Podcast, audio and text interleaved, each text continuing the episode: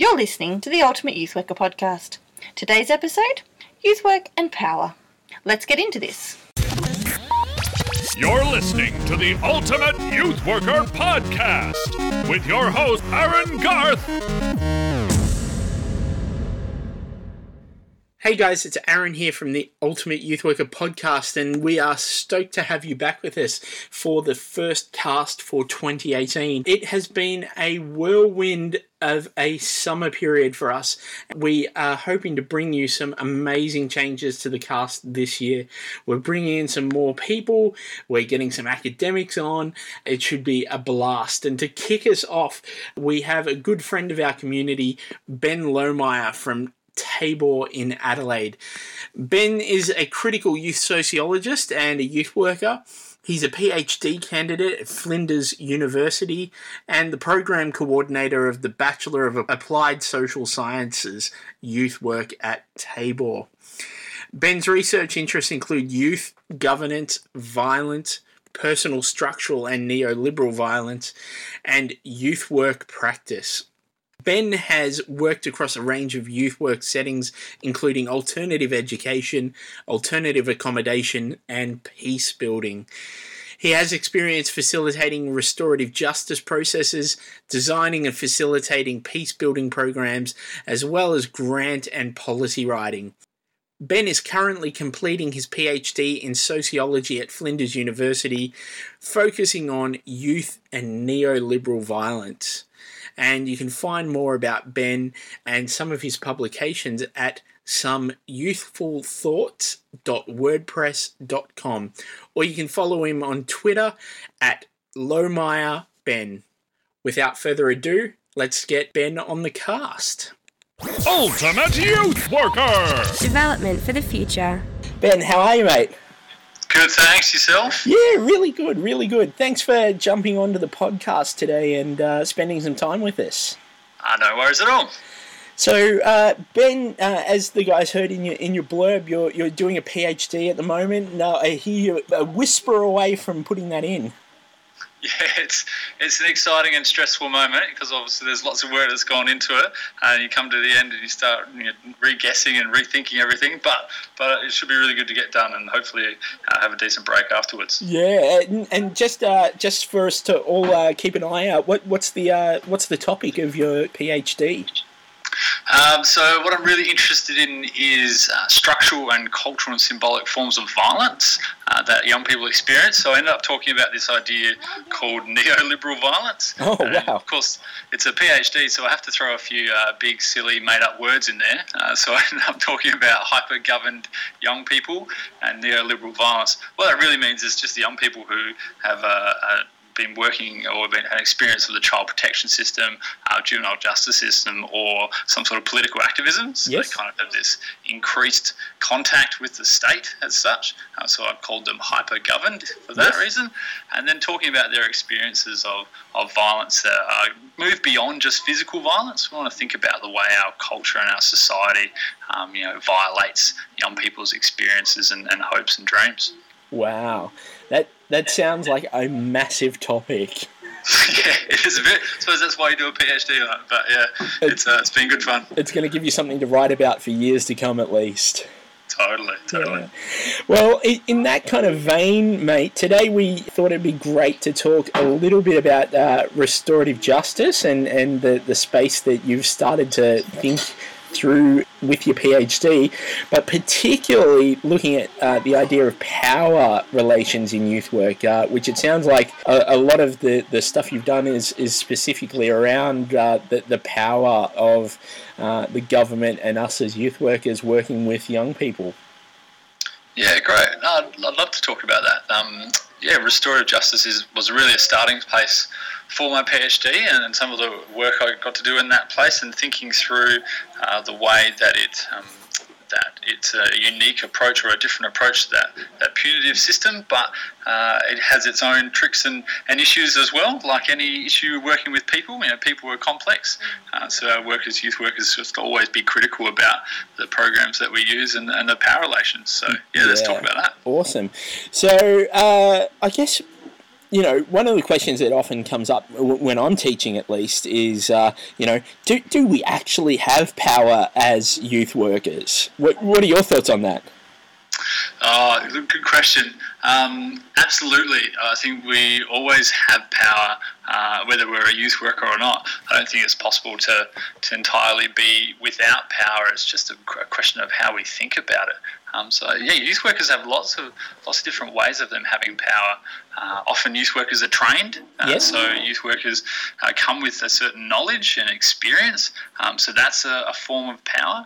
Um, youth workers are more often than not older than the people that they're working with. Uh, so that age brings a certain uh, kind of power. Yeah. Usually, you're representing some sort of institution of some sort, whether it's a youth service or um, you're perhaps working for a local government, something like that. That's another form of power. So yeah, there's lots of different ways that we have power as youth workers. Yeah, that's that's huge, and, and I don't think that sometimes we don't recognise that, even just simply because of the fact that we're a little bit older or that we have gone to, to do some study, whether that's a certificate level or a diploma or a degree, that those things give us power over the young people we work with. Yeah, definitely. Yeah, I mean, in many ways, we um, we are trained during our time at studying a certificate or degree level to think about ways to engage young people as equals. So we're, we're trained to to uh, try and move within that power relationship and, and, and equalise some of that power. Uh, but but that just means that we've had some extra thoughts and, and extra skills in that area. So in some ways, you know, this attempt to try and uh, to equalise the power relationship actually gives us another type of power. So something we do really have to think about. Yeah, definitely. And and so in in your work, thinking about those symbolic violences and and uh, the like, uh, what were some of the, the things that came up about where youth worker ha- youth workers have kind of stepped over that power relationship and and had too much power? Yeah, great. I think uh, one of the really interesting things that I, have been studying and, and really initiated uh, my interest in uh, restorative justice and studying it in this way was this idea uh, called fair process. Um, and there's a, a, few principles that were designed to uh, manage the, the participation within a decision making process uh, within restorative justice. Um, and the principles sound really nice on the surface. They talk about engagement and they talk about explanation, um, they talk about expectations. Uh, but um, I wasn't really comfortable with the, the theory. It's just something wasn't quite right for me. And so I, I explored a little bit further. And what came to realise, and then through my PhD as well, is that while these principles on the surface sound nice, is they're not actually very participatory, not really about uh, handing over or, or, managing and equalising power. They're actually about uh, finding an efficient way to solve a problem and to give a, a what ultimately I, I, would argue is a kind of a tokenistic um, experience of power for the people who are sort of subject to the process. So, what I suppose all that means is that um, it's easy for us uh, as youth workers to to do well-intended things, um, and we want want the good outcomes for young people, and we, we want a just process, uh, and to not think really critically about you know what the processes that we're using. I think it's really important for, for us to think about power in, in terms of participation. You know, who has control and participates in processes, and how do we uh, how do we make sure our work uh, gives control and power to, to young people to make their own decisions, especially when it's, it's concerning them and affecting them. Yeah. Um, so that's yeah, that's what I was been thinking about in that restorative justice space. Yeah. So I, I, mean, I spend a lot of time pointing people back to Roger Hart's ladder of participation, and it sounds like what you're saying is that whilst the restorative justice process sounds really good uh, and and looks looks really good on paper, when we actually put it into practice, it is very much that tokenistic end of the, the ladder, not not very participatory, which seems to go against what we would uh, say is good youth work practice. Yeah, it's a good point, and Hart's Ladder is a really good reference point. I, I like using that um, as well. Uh, yeah, I, I, suppose we'll be careful to say it's not about um, all restorative justice is, is, bad in that way, but rather this just this one idea that I encountered. Um, but the the idea of um, restorative justice is often that it can be run as a less formal process by not necessarily with uh, people who have a whole bunch of training or, or by like a, a big bureaucracy, like a you know, institutional justice um, setting. Uh, so in that way, it's, it's open to interpretation. You know, it's open to uh, the personality or the, the skills of the person who's running the process can really influence the experience of it. Yeah. Uh, so in that sense, it's quite quite fluid, and, and again, you have to be really careful in, in how we approach it because you can end up in that tokenistic space, you know, at the bottom of, of Hart's ladder. Um, but really, we want to we want to move it up and move it up that ladder, and the top rungs are about. Uh, I think if I remember correctly off the top of my head, the, the top rung is uh, young people or child initiated projects yes. with shared adult decisions. Yeah. And ultimately, you know, if restorative justice can look like that, uh, that's that can be a really um, effective way of running a restorative justice process. But it requires the adults involved uh, to take a step back and to say, okay, we don't have to have complete control, and maybe we won't have really efficient outcomes out of this. Uh, but if we create the space, the children and young people on Hart's Ladder can can come in and say, actually, we want to shape this process as well, and our, our voice is just as important.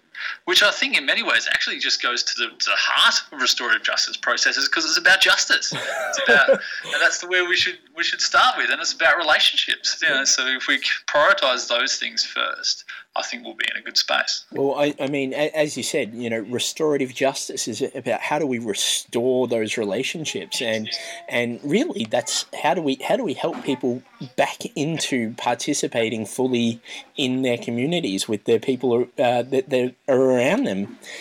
And and so you know, from that perspective, it's no wonder youth work has picked up restorative justice as a as a great process and um, framework to use. That's exactly right. I mean, youth work is a, a relational profession. You know, we're about uh, building professional relationships with young people, and in many ways, it's that relationship itself that is transformational. Um, I, I, really like this idea. Uh, it comes from Martin Lloyd uh, in New Zealand, and he says the, the distinction between a youth worker and other professions is often that uh, other professions will build a relationship in order to deliver a service. Uh, and so it's really easy to think of like teachers in that context. So yep. your best teacher, they built a relationship with you so they could teach you maths or whatever it was. Yeah, that was my, my best teacher in, in high school. Oh, my uh, math but, teacher failed that one. That's right, not for everyone. Uh, and whereas a youth worker will deliver a service in order to build a relationship, so it flips that that process on its head. So you might be offering a, a um, some sort of alternative education service or a housing service or you know, drug and alcohol service or whatever it is. You offer that service, but the purpose is to build a relationship. So if that's your model for youth work, then restoring relationships as an approach to justice makes a lot of sense. It really does. Um, but the you know, the issue that I've, I've discovered and the clash between, I suppose, these two uh, processes, this youth work and this restorative justice process, is that youth workers have this ethical obligation uh, to, for what we call primary client. Uh, yes. Uh, so to work with the young person first.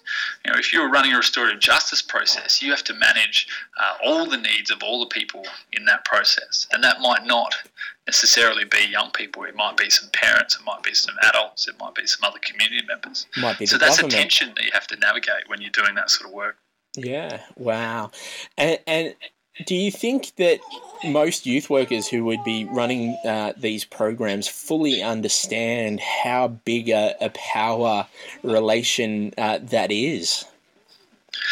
I think that's a good question. Um, I don't think so, but that's not supposed to say that they aren't well intended or they aren't well trained or, or aren't, um, or you know, it's the individual's fault.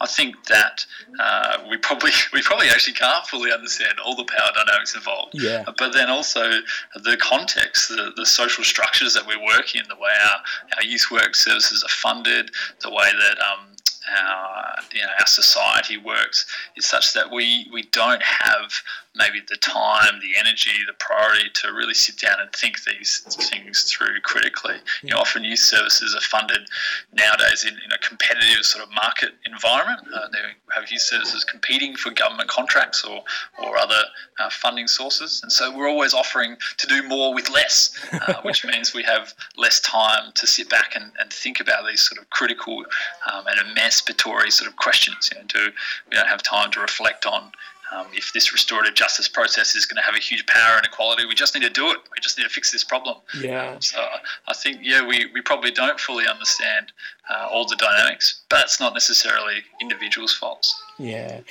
which kind of t- tags on to that idea of neoliberalism that you were talking about at the beginning of our time together, and the role that neoliberalism has into uh, in speaking to this issue.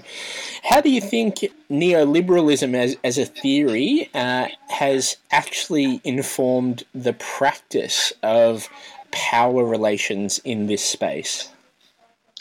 Yeah, awesome. Um, this is a question I love, but also kind of hope you were going to ask me. Um, it's, it's really complicated. Yeah. Uh, neoliberalism, whenever I try and write something about it, I often just get told that I haven't fully understood it um, because it's so big. Like, there's so many different ways of, of trying of approaching it. Yeah. But if we try and define it really simply, maybe that will help the conversation a little bit. Yeah, sounds good to me.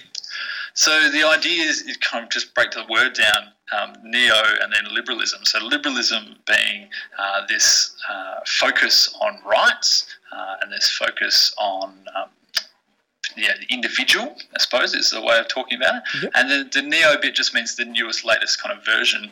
Um, and what the newest, latest version of neoliberalism is particularly interested in is property rights or Yep. the rights of individual to, to work in a marketplace. So that's uh, how I think about it. Is uh, neoliberalism is a is a market based way of, of valuing the individual, um, and so that's immediately you know fairly limited, isn't it? You know, when we think about youth work, we don't value young people based on their financial value and capacity. We value them as a holistic uh, person. Well, they, But- they, they don't have a lot of financial uh, value, do they? they Well, yeah, that's. I mean, I suppose that's arguably true. You could look at the ways, um, you know, maybe what age young people can enter into your work and that sort of stuff. But um, yeah, I don't know. I think that's a terrible way to, value a person, isn't it? It's, and, and to all the youth workers out there, we, we apologise profusely. Absolutely. So that's kind of the the uh, economic and political space that we work in, isn't it? Yeah. The, the way uh, things are thought about and valued is in terms of their financial contribution and capacity. You know, if you're a good person, it basically means that you've contributed to our economy. You know, that's a terrible way of thinking about a person, but it means that yeah, we have youth services that are only valued in terms of those same metrics. So, Mm. you, are you delivering an efficient service? Could you be doing this more efficiently? Uh, do you do as much as you can with the small amount of bucket of money that you have? Um, so that and the- the type Sorry, of work, yeah, sorry, mate, and the type of work that youth services are now funded to provide, where where there was a bit more of an open slather 15 years ago when I started in youth work. Now that the focus is very much on how are we getting young people to participate in the, the wider community, particularly uh, to raise their economic impact. So, education, employment, and training. Yeah, that's exactly right. So that's that same thing, isn't it? We value your young person in terms of that uh, employment and training uh, because it can potentially give it into the economy, if you like. Um, so we don't fund this broad sense of, of and holistic programs for youth work. It's, it's quite targeted, so you can achieve this specific outcome, this educational outcome, uh, which we know is not an effective way of working. You, know, you work with the whole person. Um, you can can't achieve an education outcome if the person doesn't have you know, somewhere stable to live, doesn't have a regular um, uh, access to food, doesn't have um, you know a, a sense of community and connection with them. So, Ma- so you might end Maslow's hierarchy of needs. that's that's exactly right. Yeah. So so that makes it really tricky for the work that we do. Yeah, and and so that that then that neoliberalist idea uh, ideology has has impacted the the way that we have to work with our young people if we want to continue to get funding, if we want to continue to to support uh, in inverted commas our young people to become active citizens. It's very pervasive, isn't it? It is, yeah. So we're kind of left with a, a few options. We can kind of just go, well, that's the, the lay of the land, and I guess we'll, as youth workers, we have to uh, get the skills to make our arguments within that way of thinking. So we have to be good at applying for grants or talking to politicians or whatever it is we need to get the money. And I think, you know, in a sense that's true. You know, we can do that work uh, and then go and deliver our service and, and that's still valuable. Or we can try and, try and be a bit more creative in that space and go, well, how do we um, perhaps uh, find money for one thing whilst we can also do another. So I, I deliver this educational service, but I also know that uh, our part of our service delivery model is to support in these other ways or collaborate with other services. Um, or we can try and think a little bit more creatively outside of that as well. I recently uh, came across, I went to a workshop where uh, the guy was talking about social impact investment. Um, wow. So I'm not sure if you've come across this much before, uh, but uh, this was a relatively new idea to me. The idea is that you get private investment uh, in some sort of service, uh, the service that is going to reduce uh, the costs for, for government. And then when you demonstrate that you've reduced costs for government, the government will pay a dividend to those, those private investors. Wow. Which in one way sounds really nice because it's kind of like a opportunity for us to design the service and independently find backings rather than being dependent on whatever funding is available at the moment. Uh, but in the same way, it's actually still trapped within the same logic, isn't it? It's still justifying our work uh, efficiently within this this economic rationale. Yeah. So um, yeah, I think there's, there's space and a challenge there for youth work in the future for how we're going to continue to work in this space. So, mate, that's kind of the macro level overview, the, the issue of power coming in from the, the neoliberalist agenda. Let's drill down a little bit to, to the individual youth worker now who's, you know, in, a program where these neoliberalist agendas have really hit home. They might be in a, in a housing service or, or a or a education, employment, or training service. What, what are some of the things that, that the individual youth worker needs to be thinking about when it comes to, to power uh, when they're relating to their young person because of these neoliberal agendas? Mm, great question. Yeah, because we, in some senses, the uh, the individual youth worker working in that service, they don't necessarily have a lot of control over those broader macro processes. But mm. but I think it's important to start with the awareness of it, and then say, well, what does that mean for the way that I relate to a young person? Yes. You know, I know that all that sits in the background, but actually, right now, I'm sitting across the table, or you know, shooting hoops with a young person, or something like that. Um, and so you have a moment where it's just about your relationship with them. Um, and I think that's a really good way of approaching uh, the issues to say, look, I can just be present in this moment. What do I want to prioritize now? Uh, and of course, we get back to our, our youth work principles and talk about uh, primary client and, and, re- and, relational youth work and say, well, the most important thing is is building that uh, connection with the young person um, so that they can learn skills and, and relate to, to other adults and other people around them as well. So I think in some ways um, the, the challenge is to go, how do I just maintain what's important in the moment? Uh, and that's a, a, way maybe even of, of, resistance, isn't it? Say, yeah. you know, I'm using the power I have uh, to do what I think is important at, at this time a, a big fan of uh, Barry Schwartz and Kenneth Sharpe, who uh, talk about practical wisdom, and uh, they, they talk about this idea of uh, the need for canny outlaws, those who know which rules to bend and which rules we can break. And, uh, and very true of youth workers, we need to know which rules we can bend to support our young people, and which rules we need to resist to support our young people. Yeah, absolutely. Um, that's that's tricky, isn't it? Because you know we never want to uh, necessarily advise someone to go out and, and break rules, but uh, there's actually almost this question of of what's um, what's legal and what's ethical. You know, there's always this uh, dilemma between um, what is legal isn't always ethical, and what's ethical isn't always legal, and so we have to ask mm-hmm. ourselves hard questions about the rules that we're following, and say maybe maybe there's some space for resistance to them as well. And I think that can be really simple things. Um, the resistance can look like just spending an extra five minutes with a young person. Yes. You know you're supposed to move on, but you take the extra five minutes and you and you spend that time because they need it. Or one of my um, my favourites from a, a, relatively recent place where I, did some work is uh, there was a reporting requirement on our organisation that uh, every I think it was a term based thing. Every term we had to submit a report about the young people that we were working with, and they wanted a fairly uh, sort of Spartan, fairly short and um, sharp sort of a summary of what you've been up to. Just, just give us the numbers. Just the numbers, that's right. But as an organisation, we decided to give them more information than what they asked for uh, and actually paint a bit of a picture of the young person's whole life. Uh, so instead of these dot points, we would give them a bit of a narrative and say, well, this is the, the broader story that you need to know about this young person. And so that was a way for us resisting as well say, we're not going to give you this this data sheet. We're actually going to say, here's the, here's the whole picture. Mm.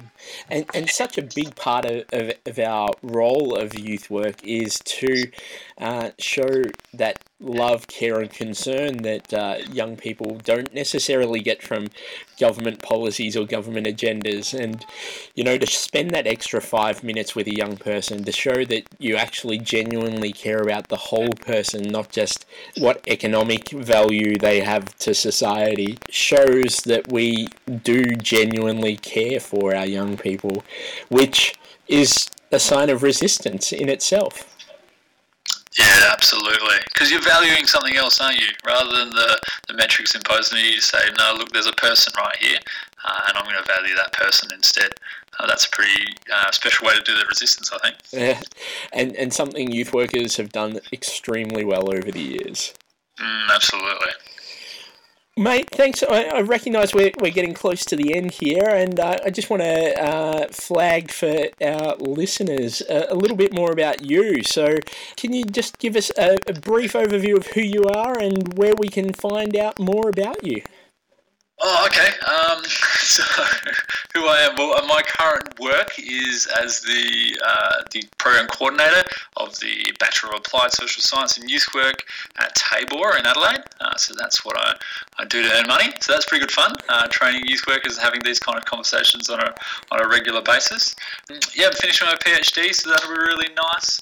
Uh, if you want to find out more about uh, that or um, yeah, my some of my writing or that sort of stuff, you can go to uh, my website, which is called uh, Some Youthful Thoughts uh, at word. .wordpress.com so check that out or follow me on twitter as well so my uh, twitter hashtag thingy is at Lohmeyer ben and we'll put all of that in the show notes for today. Ben, thanks so much for our time together today, mate. I'd definitely love to get you back on next year to continue this discussion on uh, how youth workers uh, can step into their role, particularly uh, using restorative principles in a way that doesn't overstep our power issues. Great, I'd love to. That sounds really good. Great. Thanks, Ben. And uh, guys, that's Ben Lohmeyer from Tabor in Adelaide. Check it, check out his uh, blog, someyouthfulthoughts.wordpress.com.